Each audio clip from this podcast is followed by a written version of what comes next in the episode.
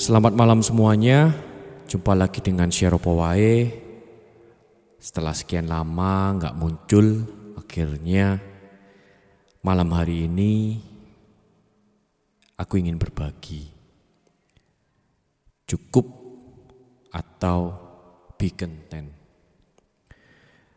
Pergolakan pikiran dan perasaan selama hampir satu bulan ini akhirnya dihancurkan oleh satu kata, yaitu cukup, enough, be content. Berada di area abu-abu, itulah yang terjadi pada diriku selama hampir satu bulan ini. Tidak menjadi panas atau menjadi dingin, suam-suam kuku istilahnya. Sekian puluh tahun menjadi suam-suam kuku yang disetir oleh perasaan benar-benar gak enak dan gak nyaman. Secara teori tahu nilai-nilai kehidupan dan tidak sekali dua kali berhasil melakukannya. Akan tetapi kembali masalah kekonsistenan untuk melakukannya kembali terjadi pada diriku.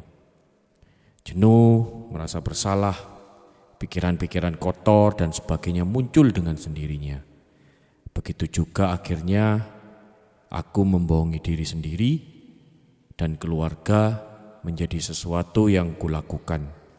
Benar-benar situasi yang sangat gak nyaman dan jauh dari damai sejahtera. You must say enough. Kamu harus memilih berkata dan bertindak cukup. Itulah yang bersuara di telinga dan hatiku. Apa yang telah ada sampai hari ini haruslah kamu maksimalkan. Harus kamu kembangkan. Lakukan yang terbaik, jangan menuntut lebih. Pilihlah panas atau dingin dengan ketetapan hati. Sampai akhirnya aku mencari pengertian yang pas arti kata cukup dan aku temukan lebih mudah dalam bahasa Inggris. Be content atau enough. Tulisan Paulus di 1 Timotius 6 ayat 8 terjemahan sederhana Indonesia. Jadi kalau sudah ada makanan dan pakaian, cukupkanlah diri kita dengan itu. Atau di salah satu terjemahan bahasa Inggris, and having food and clothing, with this we should be content.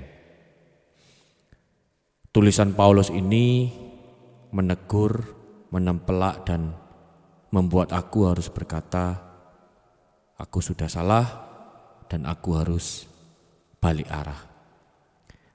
Satu kata dengan makna tersirat yang sangat menyentuh jiwaku.